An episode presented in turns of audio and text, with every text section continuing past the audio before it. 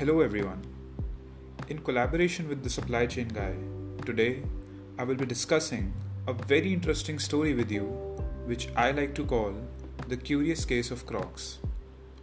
Crocs is a shoe company founded in 2002 America by three friends Scott Seamans, George Boedeckers, and Lyndon Hanson.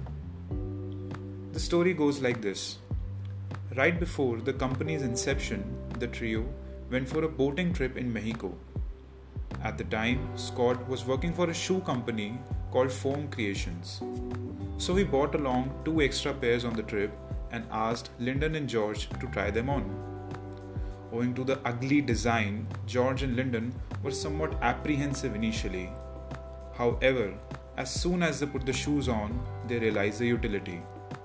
The shoes were water resistant, slip resistant, odor resistant, and the special foam made them highly comfortable. A perfect partner for boatsmen. Fast forward to a few months, and Crocs was founded. A concept developed keeping just the boating community in mind found its niche in other market segments too.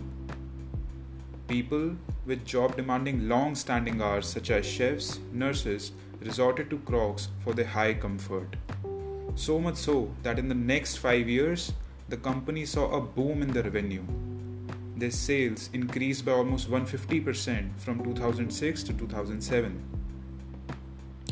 But in 2008 and 9, the company witnessed a downfall in their net income.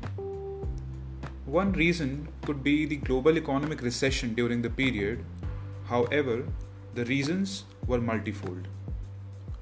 Looking at the positive results in the previous years, the company expected a similar rise in the demand, so they stocked up their inventory. However, since the shoes were utility driven and had a long life, people just didn't find the need to buy a new pair. So the demand dropped and the extra inventory costs led to negative income.